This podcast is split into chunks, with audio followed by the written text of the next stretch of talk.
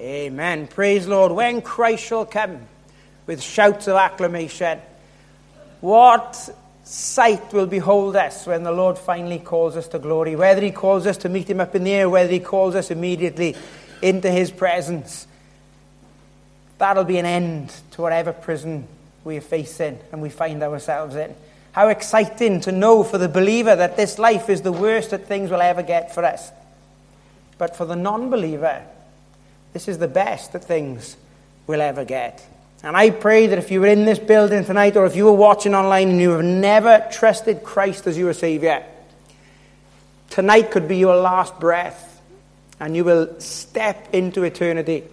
And if you've never trusted Christ as your Savior, then you will spend an eternity in a place called hell. For God is not willing that any should perish, but that all should come to repentance. And I pray somebody would be freed from the prison of sin today. And know that the one who is actually the jailer is also the one who is the judge and is also the one who would be, have the authority and the power to set you free. And I'm thankful that I know freedom in Christ tonight. If you have your Bibles, you turn to Luke chapter 16. I did say we were going to look at an instance where Abraham was in prison, and you won't find that in the Old Testament.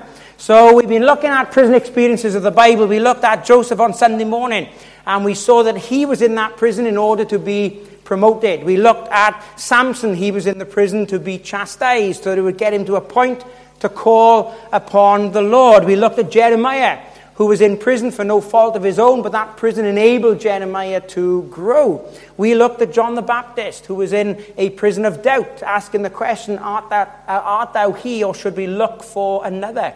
And Christ said that there was not a man on the earth like John the Baptist. Uh, and it kind of encourages us at those moments when we doubt, uh, when we find ourselves in these prison experiences. And then we looked at Peter. And Peter's prison just highlighted the victory that is ours. And when we know Christ as our Savior, even though the situation looked desperate, he had a peace of God that passed understanding and he was victorious. Because, not because of who Peter was, but because of who his God was. And then last night we looked at Paul and how Paul turned his prison into a church service. I mean, he literally um, had the original midnight cry. He praised God during that midnight hour and uh, literally brought the house down as he praised God. Praying led to praising, praising led to pardon, pardon led to proclaiming. And as Paul proclaimed the gospel message to the Philippian jailer, a whole city was changed and a church was started and a letter was written that's still encouraging us today, all because of a prison. I don't know what type of prison you're in today. It's not necessarily a physical um, incarceration, but sometimes we feel like we are trapped. Maybe it's because of a work situation, a family situation, a, a wayward child, a, a, difficult relationship, um, trouble in the home, trouble financially, mentally, emotionally, spiritually. But we feel like we are hemmed in. And sometimes those prisons are, are in, to enable us to be promoted to the next kind of level in our walk with the Lord. Sometimes they are to chastise us, so it brings us to our knees to call upon the Lord. Sometimes when we doubt in those prisons, we see God's hand working as He comes alongside and said, Yes, you can trust my word. Sometimes those prisons are turned into such great victories that we appreciate the, the family of God that we belong to. And sometimes those prisons are an opportunity for us to worship the Lord so a lost and dying world sees Christ. Now then, every one of these prisons has something in common. We don't understand them. How many of you would like God to simply reveal His whole will to you from start to finish so you know exactly what's going to happen from the moment of salvation right up until He calls you home to glory so nothing's going to catch you out? Would you like that? Some say yes and some are like no. What if He's going to ask you to do something that you really don't want to do? But you're not mature enough yet to be able to accept what God is going to ask you to do in 10 years' time. Maybe the Lord's going to say to you, okay, in, in, in, a few years' time, you're going to go into a prison experience that's going to absolutely break you. If we knew that beforehand, would it help us prepare or would it cause us to kind of stay away from any kind of possibility going into that prison? I'm saying that to say this. We cannot fully comprehend why God does what he does. But he does it in such a way that it's almost like baby steps. So that we get through one part of our walk with the Lord, and then we're able to take the next part of our walk, and then the next part of our walk, and then the next part of our walk. I want to look at tonight Abraham in prison, and he is going to see God's plan, God's purpose, God's power, God's peace, and God's presence in the prison. Luke chapter 16 and verse 19 says, There was a certain rich man which was clothed in purple and fine linen and fed sumptuously every day, and there was a certain beggar named Lazarus which was laid at his gate full of sores, and desiring to be fed with the crumbs which fell from the rich man's table. Moreover, the dogs came and licked his sores. And it came to pass that the beggar died and was carried by the angels into Abraham's bosom. The rich man also died and was buried, and in hell he lift up his eyes, being in torments, and seeth Abraham afar off, and Lazarus in his bosom. And he cried and said, Father Abraham, have mercy on me, and send Lazarus that he may dip the tip of his finger in water and cool my tongue, for I am tormented in this flame. But Abraham said, Son, Remember that thou in thy lifetime receivest the good things, and likewise Lazarus evil things, but now he is comforted and thou art tormented. And besides all this, between us and you there is a great gulf fixed, so that that which would pass from thence to you cannot, neither can they pass to us that would come from thence. Then he said, I pray thee, therefore, Father, that thou wouldest send him to my father's house. For I have five brethren, that he may testify unto them, lest they do come into this place of torment. Abraham said unto him, they have Moses and the prophets. Let them hear them. And he said, Nay, Father Abraham, but if one went unto them from the dead, they will repent. And he said unto him, If they hear not Moses and the prophets, neither will they be persuaded, though one rose from the dead. Father, we thank you again for this week. We thank you so much, Lord, to everybody uh, that has come out to the meetings, Lord, for uh, the encouragement that we've received, for the challenge that we faced through your word, for your uh, presence here in the service with us, Lord, for the wonderful singing, for the great time of fellowship. But Father, this would be a complete waste of time if it weren't for you. So, Lord, we thank you for your presence. We thank you for the purpose that you give each and every one of us every single day of our lives. And Father, we pray that tonight you would speak to our hearts and that you would encourage us for us to realize that you do have a purpose for our lives, that there is even a plan in our time of suffering, even though we might not understand it right now, even though we may never understand it till we get to glory. You have a plan and a purpose for us. You have a plan for our sufferings, and that plan can help us, and it can also bring you glory, honor, and praise. So, Father, I just pray tonight that you would just bless this last message, that you would bless our time together and bless our fellowship, and that you'd continue to bless this incredible church, Lord. And we just pray now that you'd meet with us in a wonderful way, for we ask it in Christ's name. Amen. When we come to this passage of Scripture, we, most times we focus on the, one of the two places mentioned. We normally focus on the torment side of this um, area. Um, but we also see here that on the other side of that gulf, where the rich man went, on the other side of that gulf is Abraham, and is referred to as Abraham's bosom. In other parts of the scripture, it's also referred to as paradise, which is a glorious place, a wonderful place. The first thing I want you to understand is that hell here is not the eternal place of torment. And before you start lynching me and crying heresy. Um, it's not. It's not the eternal place of torment. Because Revelation says that death and hell gave up the dead, and then they were cast into the lake of fire which burneth forever. That is the eternal place of torment. This was a holding cell. Um, this was a temporary place um, which was necessary. Um, so the Bible makes it very clear that this particular hell is not the eternal place of torment, the lake of fire is. Now, then, that said, Abraham's bosom is not an eternal place, it was a temporary place. It is not a place that we will go to because we are the bride of Christ. Um, Abraham's bosom were for those who had faith in God. Remember now, in the Old Testament, people were saved just exactly the same way that they're saved in the New Testament by faith. They were justified by faith. If you read Hebrews 11, you see that they were justified by faith.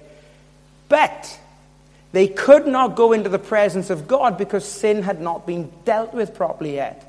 Um, Christ's blood had not been applied to the mercy seat. So they went to Abraham's bosom as a temporary dwelling place until Christ went to glory, presented the, the blood on the mercy seat, and then we are told that he went into the lower parts of the earth and led captivity captive. As the bride of Christ today, Paul said, I am confident and rather willing to say to be absent from the body is to be present with the Lord. So, who went to Abraham's bosom? Everybody that died who had faith in God, but before the cross of Calvary. Hebrews 10:4 says, "For it is not possible that the blood of bulls and of goats should take away sins." The, the sacrifices in the Old Testament could not take away sin. They covered sin. If you like, the mercy seat uh, in the Holy of Holies, in the tabernacle, in the, in the temple, because of man's sin, time and time again, that mercy seat cried out, sacrifice, sacrifice, sacrifice. That there's those sacrifices just proved what the cost of sin was. However, when Christ died upon the cross and took his blood, that perfect offering, the perfect, spotless, sinless Lamb of God that took that blood to the mercy seat of heaven, that mercy seat no longer cries out, sacrifice, sacrifice, sacrifice, it cries out, satisfied, satisfied, satisfied. It is not possible for the blood of bulls and of goats to take away sins. Hebrews 10:1 says, For the law having a shadow of good things to come, and not the very image of the things, can never, with those sacrifices which they offered year by year continually, make the comers thereunto perfect. So Abraham couldn't go into the presence of God because Christ's blood had not yet been offered on the mercy seat. That way hadn't been made possible. They couldn't enter into the highest place of heaven. So instead, they are in this area called paradise. You might say, well, it's a bit of a stretch to call it a prison. But they weren't where they were meant to be, not yet until that day that sin was paid for once and for all. Hebrews 10:19 says, "Having therefore, brethren, boldness to enter into the holiest by the blood of Jesus." We are able to go boldly before the throne of grace today because of the blood of Jesus. We are able to say absent from the body and present with the Lord today because of the blood of Jesus. If you know Christ as your Savior, if you are a blood washed, blood bought child of God and washed in the blood of the Lamb, then if you died right now, you'd go straight into the presence of God. But before Christ's death on Calvary, the righteous went to Abraham's bosom those who we would say technically unsaved went into the torment part of hell, Hades, in the center of the earth, where the gulf was fixed between, and they went to that place called hell. So those in hell could look across and see those in paradise. Those in paradise could look across and see those in torment. Um, in Ephesians 4 8, it says, Wherefore he saith, When he ascended up on high, he led captivity captive and, um, and gave gifts unto men. So the Lord entered into Abraham's bosom, entered into that paradise part um, of this temporary holding area, and led captivity captive, took them to where they um, should have been, into the glories of heaven. Ephesians 4 9. Now that he ascended, what is it but they also descended? First into the lower parts of the earth. Where did Christ go? Into Abraham's bosom to, to take his people home. So, what does this have to do with us? What does this have to do with the prison experience? What does this have to do with our issues? God doesn't reveal everything to us in one go. God didn't reveal everything to Abraham in one go. God didn't reveal everything to Adam and Eve in one go. God didn't lay out his entire plan from the minute Adam and Eve were created right the way up until uh, Christ would die upon Calvary. He didn't reveal it all in one go. And the thing is this we may never know the reason for our prison. We might never know until we get to glory why we went through a valley, why we went through a, tr- a, trial, why we lost a loved one so early, why we went through a traumatic experience. But when we get to glory, we might find out exactly why that prison was important in our life, why that trial had to happen. Because you never know how many people you will affect because of the difficulty you face, and that you might have the opportunity for people to come to know Christ because of your suffering. God didn't reveal his entire plan to man in one go. God revealed God revealed things in, I don't want to say sections, but as you go through the Bible, you kind of get a fuller and fuller and fuller and fuller picture. Uh, and that's what he did about his son. He revealed those details over uh, a period of time. Eve didn't know what the name was of the one who would be born of her seed. She just knew that the seed of woman would crush the head of the, uh, the serpent seed, and the serpent seed would, would bruise the heel of her seed, and, but she didn't know what uh, the name of that seed was. She just put her faith in the promises of God and found herself in Abraham's bosom until the time came. Throughout the ages, Abraham, Noah, Adam, Eve, um, all of these um, characters, Seth, Job, gathered in this place. And can you imagine every time somebody left earth and died and came down into Abraham's bosom? The type of conversation that must have taken place. They weren't just interested in every person that walked through the door, they were excited. They anticipated the time that the door would open and the one that was promised would come. The seed of the woman, Shiloh, the Ancient of Days, the bright and morning star, the Lamb of God, the, uh, the, the King of David's line. They were just waiting for that time when the King of Kings came through the door and led them home, that led captivity captive. And you can see them talking. There's Abraham there, and there's Adam and Eve there, and there's, there's Noah there, and they're talking. And, and maybe uh, Abraham is wondering how his family is doing up on earth. You know, I wonder how, how my grandson is doing, because I know there were times when oh, he was trouble. But I hope he's doing okay. And one day the door opens, and in walks Jacob and Isaac recognizes him immediately. Goes, Jacob, Jacob, is that really you? Oh, Dad, he said, I can't believe it. It's so wonderful to see you. And, and he gives Isaac a big hug and he goes over to Abraham and says, Oh, Granddad, it's so lovely to see you. And Abraham says, What about the next generation?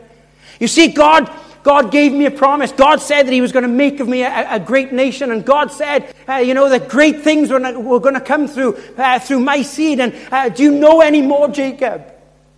And Jacob said, Oh, I've got so much news to tell you. But first things first, Dad, really?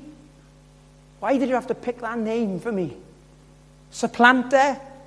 Heel catcher? Trickster? Jacob? I know I lived up to my name, Dad, but really? You couldn't have thought of something more like manly? But what about the next generation, Jacob? How are things going up there? You'll never guess what happened to me. You see, one night I was face to face with this man.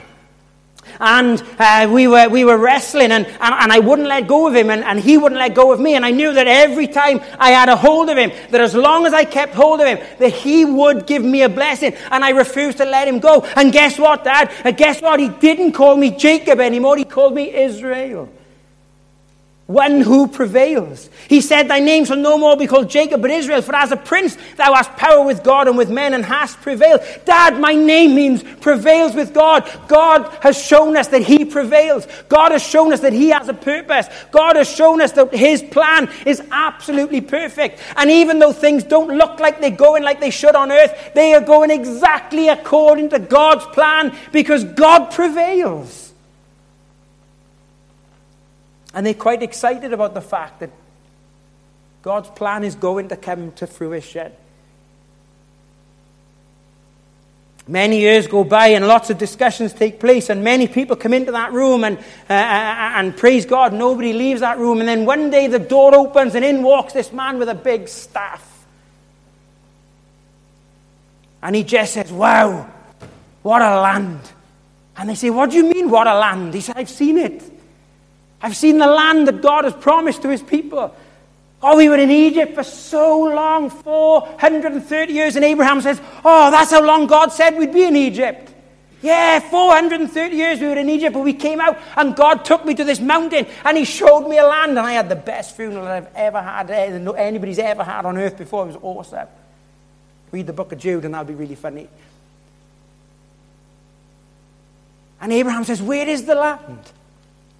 Well, he said, I went, I took the uh, children of Israel as far as Moab, and then uh, the, the land is beyond the Jordan. And Abraham said, That's where I went.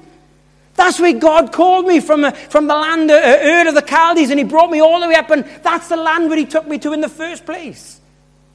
And Moses says that's the land that God has for our people. And guess what? As we were coming out of Egypt, we built a tabernacle which just describes exactly who, who the one is going to come and exactly what he'll do. There's just one door, one entrance, one way into the presence of God. And, and it was incredible. And uh, the offerings uh, uh, that God gave us, and the laws that God gave us, and the feasts that God gave us. And, and Moses explains everything that God did through the wilderness up to the time where they came into the promised land.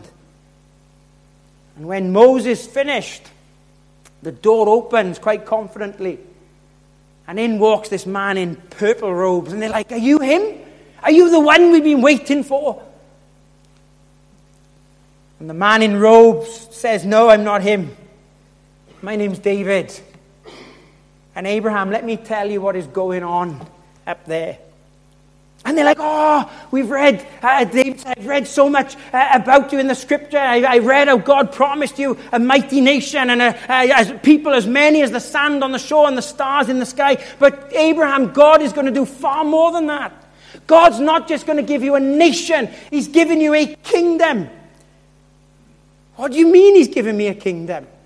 Well, the thing is, uh, uh, when I was on earth, I, I, I, wanted to build God a house, and, uh, uh and Nathan said that uh, I could gather all the items and the cedars from Lebanon and the gold and the minerals, and, and God is going to have a temple on the earth. And if all the people, Abraham, you were people, Abraham, will lead all the world to worship one God. they're like, oh, that's incredible, that's amazing. And you can see Job speaking up and saying, well, a temple is fine, but what about him? What about his promise? What about the promise one? Has he come yet? Is he here on earth? What do you know, David? And David sat down for a moment and said, Well, Job, something the Lord told me was that he is going to come from my seed, from the tribe of Judah. And when he comes, that kingdom that he had given me here is what, this is what he said about that kingdom. He said, I will establish the throne of thy kingdom upon Israel forever. Abraham, when he comes, that kingdom is going to be established forever. His reign is going to be forever. He's going to rule forever. He is going to rule and reign with a scepter of righteousness, with absolute perfection upon the earth. And as good as a king as I was upon the earth, it'll be nothing compared to this king. This king is going to be like nothing anybody has ever seen before, and nobody and nothing will be able to overcome him. Oh, and everybody's rejoicing and everybody's hugging David. This is exciting. They're learning more and more and more and more about the promised one. And then this grumpy old guy comes in, the serious looking one. Probably a Baptist, but he comes into the room and all eyes turn around, and he's a rough man. He comes into the room, he just has this air of authority about him. And as they begin to inquire about him, he says, I was a prophet of the Most High God. I've heard about this place, but I've had a glimpse of an even better place. What can be better than paradise? We're not over there. This is quite this is quite comfortable. What could be better than this? Well, in the year that King Uzziah died, I saw the Lord high and lifted up, and his train filled the temple, and there were angels swarming all around him, seraphims with wings, and with twain they covered their face, and with twain they covered their feet, and with twain they did fly, and they cried, Holy, holy, holy is the Lord God Almighty. I've seen it, Abraham. I've seen it, David. It's real, and he's worthy. And I fell down and I worshipped, and I said, Woe is me, for I am unclean and undone. I have unclean lips and he called me to be used, and I served as a prophet, and I proclaimed his word, and they, they all gathered around Isaiah, and they were desperate with great excitement, and, and we know from David that his kingdom is going to last forever, and we've heard about his throne room and all its glories, but tell us more about him. And then Isaiah goes quite serious. And he says that the Lord told me that a virgin is going to conceive and bear a son. And Eve is like, oh, that's how it's the seed of the woman. If a virgin is going to see that, that's how it can be the seed of the woman. Yes. And she will call him Emmanuel, God with us. And Moses said, so, so God himself will come down as the prophet and king. And Joshua says, well, that sounds exactly like the captain of the Lord of hosts. And Isaiah's face just drops. And he said, Isaiah, what's the matter? Isaiah said, there's something I need you to know about him. They're going to reject him. What? That's not possible. This is the promise and That's not possible that they could, they could reject him. What do you mean? You must be mistaken. He's going to be rejected. The word of the Lord came to me and said that he is despised and rejected, a man of sorrows and acquainted with grief. And David said, No, no, no, no, no, Isaiah, you've got that wrong because he is going to be a king. He can't be rejected as a king. And Isaiah says to David, He may be a king, but he's got some dark days ahead of him because he'll be led as a sheep to the slaughter. And as a lamb dumb before his shearer, so he opened not his mouth. We hid our faces, as it were, from him. He was despised and we esteemed him not. No, no, no, that can't happen. This is not possible. That's not allowed to happen because our Lord reigns. How can this be? And Isaiah said that he will be oppressed and afflicted and open not his mouth. He will be brought as that lamb to the slaughter. And uh, the wounds, uh, uh, he'll be wounded for our transgressions and bruised for our iniquities. And the chastisement of our peace will be upon him. But by his stripes we'll be healed. And this silence Nobody understands why that will happen. But He's our King. He's our anointed one. He's our prophet. He's the promised seed. He is the lion of the tribe of Judah.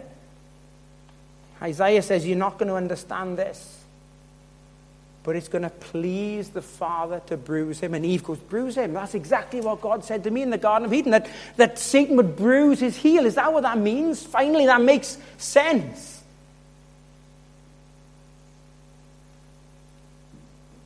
With his stripes, we will be healed, Isaiah says. But he's got some dark days to come. They keep their eyes on that door, waiting for the promised one to come through. And all of a sudden, the door opens. And Micah comes through and says, Guess what? I know exactly where he's going to be born. God told me he's going to be born in Bethlehem. And David's like, That's my place. I've got fields in Bethlehem. I still got some property there, probably, but that, that's my hometown. Oh, that makes perfect sense. If he's going to come from my seed, it would make sense. He would be born in my town. And Micah says, Yes, it said, Bethlehem Ephratah, though thou be little among the thousands of Judah, yet out of thee shall come forth unto me that is to be ruler in Israel, whose going forth have been from of old, from of everlasting. And then all of a sudden, somebody walks into that room, and there's something different about him. His face is beaming like he's seen something that nobody else has ever seen. And everyone turns around and says, Why are you so happy? And he said, My name is Simeon. And I think you ought to know something about me. The Lord gave me a promise. It was revealed to me by the Holy Ghost that I should not see death before I had seen the Lord's Christ. And I want you to know what I am pleased to report today is that he's been born. God is with us upon the earth. God has come down from heaven to be born of a virgin, to be, take on the form of human man. And you won't believe it. I have seen the face of the one who spoke the stars into existence. I have seen the face of the one that created the whole universe. I have seen the one who will one day die for us and will pay for the sins of man upon the cross of Calvary. I have seen the one who is king for us. I have seen the one. I've seen his face. It wasn't long after that that this scruffy guy comes in, clothing camel's hair and uh, just a real wild looking man. And they all looked around and said to him, Are you him? He said, Do, you, do I look like him? I'm not even worthy to tie up his shoes. No, I'm not him. But let me tell you something. One day I was baptizing in the Jordan River and I was preaching, and all of a sudden uh, on the hillside, there he came. And I said to everybody, Behold the Lamb of God, which taketh away the sins of the world. Uh, and God told me that I would see the Messiah and I would see the Spirit descending upon him. And when I baptized the Lord uh, and he came up out of the water, God's Spirit in his form of a dove descended upon the Lord Jesus Christ. And the voice of God from heaven said, This is my beloved Son, in whom I am well pleased. And they're all excited. They can't wait for those days that the doors open and the Lord walks through. Right then, right then, you always get one person doing this not satisfied. And this guy walks into paradise and he's pacing back and forth and he's pacing back and forth. And they're like, What's the matter with you? He said, I can't believe it. I can't believe it. I can't believe he didn't come. What do you mean he didn't come? I, there I was. I was I was on my deathbed. I was sick. I was unwell. And I said to my sisters, I was like, Mary, Martha, go and get him. And he didn't come for me. He's never not come before. He's never not been at our house. He's never let me down in this way. I can't believe that he couldn't just leave what he was doing uh, for a little while and come and see me. Well, who's your friend? But my friend's name is Jesus. And Simeon said, That's him. That's, the, that's who the baby was. And Isaiah said, No, that's not his name. His name will be called Wonderful Counselor, the Prince of God, the, the, the Mighty Prince, the Everlasting Father, the Prince of Peace. And John the Baptist said, No, it was too long, so they just went for Jesus instead.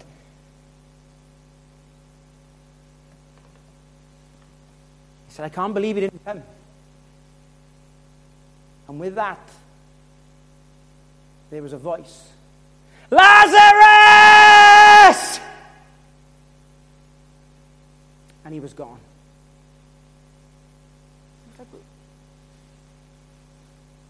Where did he go? And as they're talking, John the Baptist is talking with Isaiah because remember, the Lord told John the Baptist the prophecies of Isaiah that fulfilled, that he fulfilled as he perform miracles upon the earth. And John the Baptist is talking to Isaiah about all of those prophecies. And as they were talking, the doors began to open. But this time, the person who came in was quite tentative. He didn't belong there. Was completely and utterly out of place. And you could tell that this guy was not like anybody else in there. He was confused. He was a bit tattered. He was a little bruised. He was absolutely out of his depth. And Abraham had seen his fair share of people coming into that room over the years. So he comes up to him and he puts his arm around him and he says, Child, come and sit over here. And David, with his servant's heart, rushes off and grabs a cup of water for him and says, What's the matter? And this man says, Where am I? And they said, you, Abraham said, This is paradise. Daniel comes over and asks, how, we, how, how did you get here? He said, I don't know. He said, I'm so confused. He said, I'm a bit embarrassed to even be here because I'm a, I'm a malefactor. I was a thief. And the thing is, I was, I was on this cross and I was just a sinner. I was being punished for the sins that I had committed. And I was on this cross and there was this man next to me and I was ridiculing him and I was making fun of him because everybody else was. But then there was something about him. He was different.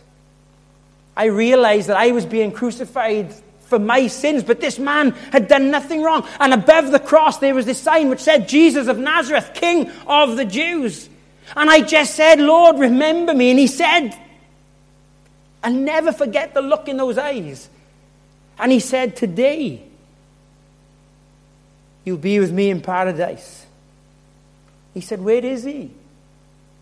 He said, He's not here. But that doesn't make sense, he said, because he said that it would be today. And at that time, the doors burst open, and the Lord Jesus Christ walks into that room, and he says, It is finished. He came to lead captivity captive. And all of those that are trusted in the plan of God from the beginning of time, right the way up until the cross of Calvary, saw the Lord Jesus Christ, and he took them to the glories of heaven and led them back to where they were to be for the rest of eternity. How incredible for the fact that if you are lost without Christ tonight, then you are in a prison. And the only way out of that prison is the blood of the Lord Jesus Christ. Christ died upon Calvary's tree and shed his blood so that our sins could be forgiven, so our home could be heaven. So if we were to die, to be absent from the body would be present with the Lord. You might be in a prison tonight. And you might not understand it at all. Can you imagine being Abraham, being given such a promise, but not having all the details filled in right until the very end? It wasn't until Christ came in that everything suddenly made sense. Abraham had been made a promise that wasn't fulfilled. David and Moses had been made a promise we have the Abrahamic covenant, the Davidic covenant, we have the land covenant. Those promises haven't been completely fulfilled yet. And I wonder how many times they may have been confused. Did God really mean what he said? But I can promise you this now, being in the presence of his glory, they know exactly when those promises are going to be fulfilled. And they will be fulfilled. Because God never goes back on his promises. Abraham didn't have everything laid out in front of him for him to see. I've said all of that to say this. You might never understand your prison, but God has a purpose in everything that He does. He doesn't do things by mistake. He doesn't do things that are, oh, that's a coincidence that Jesus just so happened to be born in the place that 400 years earlier Micah said he would be born in. That, that's not how God works. God has a purpose in everything that he does. And you might not understand the purpose of your prison right now. But you just need to trust God. Because one day, maybe on earth, definitely in heaven, you'll have a glimpse of why you went through what you went through. Maybe the Lord will reveal every life that you touched because of the difficulty that you faced. Each and every one of us has faced, will face, or is facing some kind of prison experience in our lives. But that's not the time to turn our backs on the Lord. That's the time to trust Him like never before. Because He knows the beginning from the end. You see, the Lord Jesus Christ, the plan for Calvary didn't start in the Garden of Gethsemane. The, the plan for Calvary didn't even start in Bethlehem. The plan for Calvary didn't start when Micah said where Jesus would be born. The plan for Calvary didn't start when God told David that his seed would stay on the throne forever. The plan for Calvary didn't even start with Abraham when God called him out of Ur to make a nation of him. The plan for Calvary didn't even start in the Garden of Eden when God said to Eve that her seed would crush the seed, the head of the seed of the serpent. The plan for Calvary started before the foundation of the earth was even laid. Can I say this? God knows what He's doing. He has a plan and a purpose in all things. We're the ones who don't understand it because we've got a finite mind. There's loads of things that we don't understand. So, why do we think we can have God all figured out? What makes it even more comical is, is when others think that they've got God's plan for your life figured out for you. Ah, this is what God's doing in your life, really? You don't even know what God's doing in your life, so don't tell me what God's doing in my life. we don't have to have it all figured out. We just need to trust the one who knows exactly what's happening, why it's happening, how it's happening, when it's happening, and when it's going to come to a conclusion. Trust Him, no matter what your prison looks like. If it's a prison of promotion, praise the Lord, learn what you've got to learn, and go on to the next step if you walk with Him. If it's a prison of chastisement, then repent, confess your sins, put whatever needs to be put right with God, and call out to Him so He can begin to use you like you should be used in this world. Maybe it's a prison of growth. Maybe you're there because you need to grow, because where you are uh, when things are going well, you're a bit stagnant in your walk. And your prison is to cause you to grow. Maybe you've got doubts in that prison, but God is going to reveal to you that His word can be trusted in that prison. That prison can be turned into a prison of victory because of who He is and because of who the church is. You can worship God in that prison so that the lost world can see that He is real in our lives. And Abraham clearly shows us that God knows what He's doing. He's got a plan since before the world even began. He knew that Adam and Eve were not going to be obedient to His command. He's given man free will to accept His plan or not. But there's a purpose in everything that we face. I don't understand why things happen, but I'm just going to trust the one who's got everything in his control because he's the one that's worthy. Father, we thank you again so much for this day, for this night, for this time together to come around your word. And Father, I just pray that if there's somebody here tonight that is struggling with some kind of prison experience, I just pray that you would give them the peace that they, they need to know that you do have a purpose for it, that it will come to a fruition at some point. And Father, I just pray that through that we can just trust you and we can know you a peace and presence in those times of difficulty in our lives. So, Father, would you just continue to give us the victory we needed? If there's somebody here tonight or watching online that is in a prison of sin, and I just pray that they would come to know Christ as their Savior. Know that somebody loves you no matter what you've done. And I just pray that you would realize that you were sin has separated you from a holy God. If you confess you were sin to the Lord and you confess Christ as the only means of salvation and believe that He died upon the cross of Calvary for you, and the Bible says, For whosoever shall call upon the name of the Lord shall be saved. So, Father, I pray that there may be somebody that will be set free from the shackles of sin today. And then maybe there's somebody here, Lord, that's struggling because of a family issue, because of a health issue, because of something going on in work, in the home, something going on physically, mentally, emotionally, spiritually. And they just feel so trapped. I prayed you'd speak to their hearts tonight, Lord. That maybe something that's been said this week has been a help or a comfort or a blessing or an encouragement. And Lord, as we can see from tonight, you know the beginning from the end. Father, we're just going to trust you in all things and leave this in your hands because we simply can't cope with it ourselves in our strength. We're going to cast our cares upon you. We're going to do all things through Christ who strengthens us. And we're going to trust you and not lean on our own understandings. So, Father, would you just have your hand of blessing upon us, we pray, in Christ's most wonderful, precious, matchless, and perfect name. Amen. Amen. Thanks, Spiritual.